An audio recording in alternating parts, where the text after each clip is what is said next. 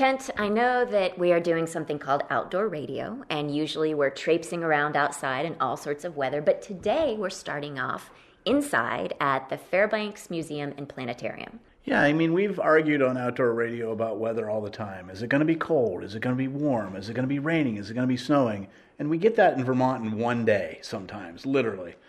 And so the argument has come lately to is there a January thaw?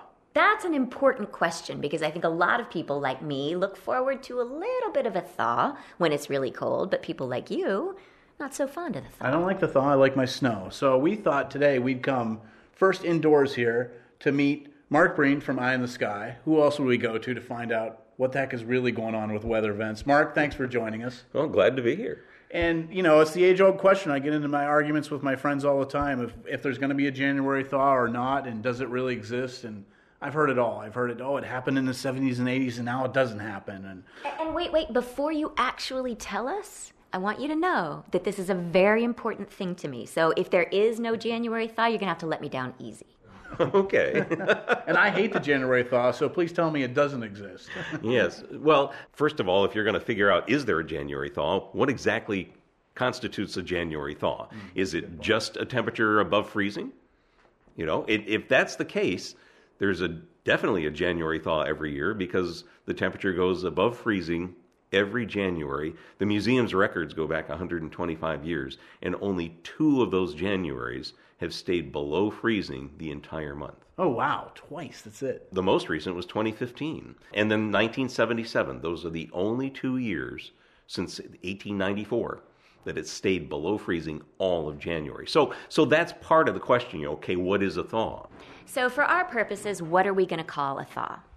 What I can speak to and what I've analyzed a lot has to do with the average temperatures. There's an old weather phrase as the days get longer, the cold gets stronger, right? Yeah. Which means the days are getting longer and it gets colder as we go into January and February.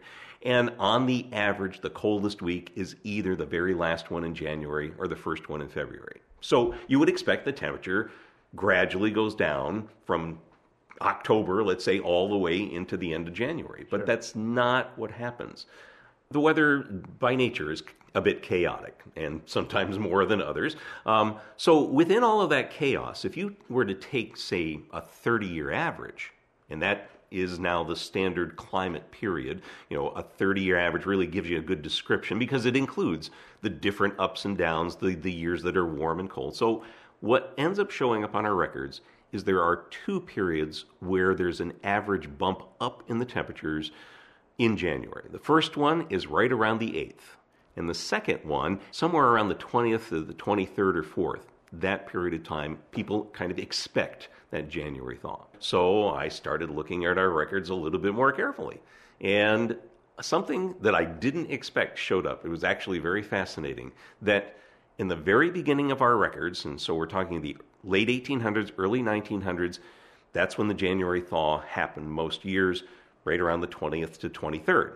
But then, early in the 20th century, so the 19 teens, 20s, 30s, it shifted to about the 8th of January. And the 20th and the 23rd were actually colder. And then, after about 1960, it started shifting back the other way. And so instead of the 8th, it started going back to the 20th to the 23rd. And I don't know why.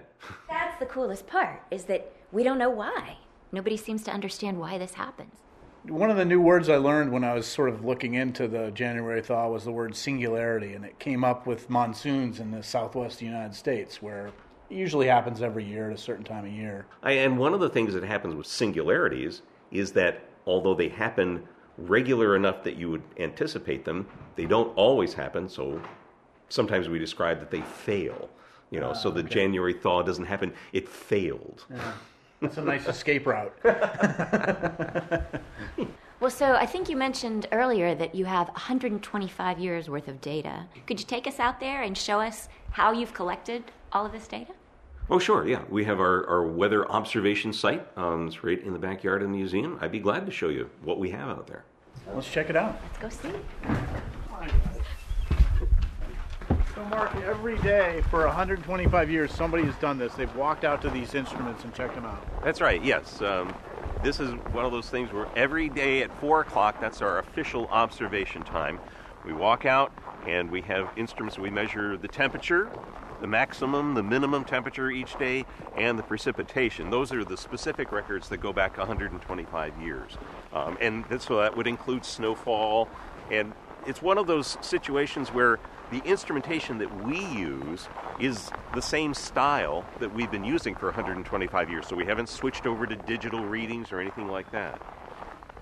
So I, I just have to point out that um, we're walking out here. Mm-hmm. The sun is beautiful. Lots of beautiful glistening snow. And we're here to talk about the January thaw, and it's what, five degrees? Oh, I don't think it's quite that cold. Let's is it not? Yeah, well, but well, we can find out. Yeah, yes, and, absolutely. And, and, so all of these gadgets, it looks like a sci-fi film, are behind a chain link fence. This is essentially where all of these records have been kept over this 125 years, and so the temperatures are kept inside this nice white box. So as I open it up, you can see there's really mostly air in there because oh, we're yeah. t- taking the air temperature, and there are two thermometers.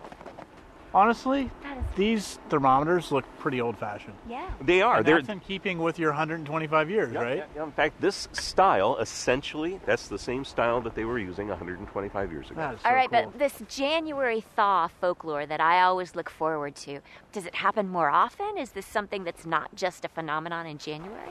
Well, it, it turns out that there are two things that, that seem to happen. First of all, you can't really have a thaw unless you've had things freeze up. And in early uh, December, the average temperature during the afternoon is above freezing. So it's kind of hard to talk about a December thaw because you haven't really frozen things up yet. And at the end of February, the average temperature actually warms up enough so that it's also above freezing. In fact, it's sugaring kind of starts in some places, in the warmer places in Vermont, in February. So, okay. again, there's nothing to thaw out because that's a normal thing. But January is kind of individualized that way, is that it's basically cold all month, but there is that spike in the temperatures almost every year at some point. Mark, you have absolutely blown my mind today with all sorts of cool new information. Thank you so much. You're welcome. I was glad to share this with somebody. Yeah, I've loved the folklore, the history, to know what's going on here, and I hope it keeps going for another 125 years. Thanks a lot, Mark. All right, I hope it's not me, but. I'm Sara Zahendra. And I'm Kent McFarland. Thanks for listening to Outdoor Radio. I bet you're ready to go in and get warm.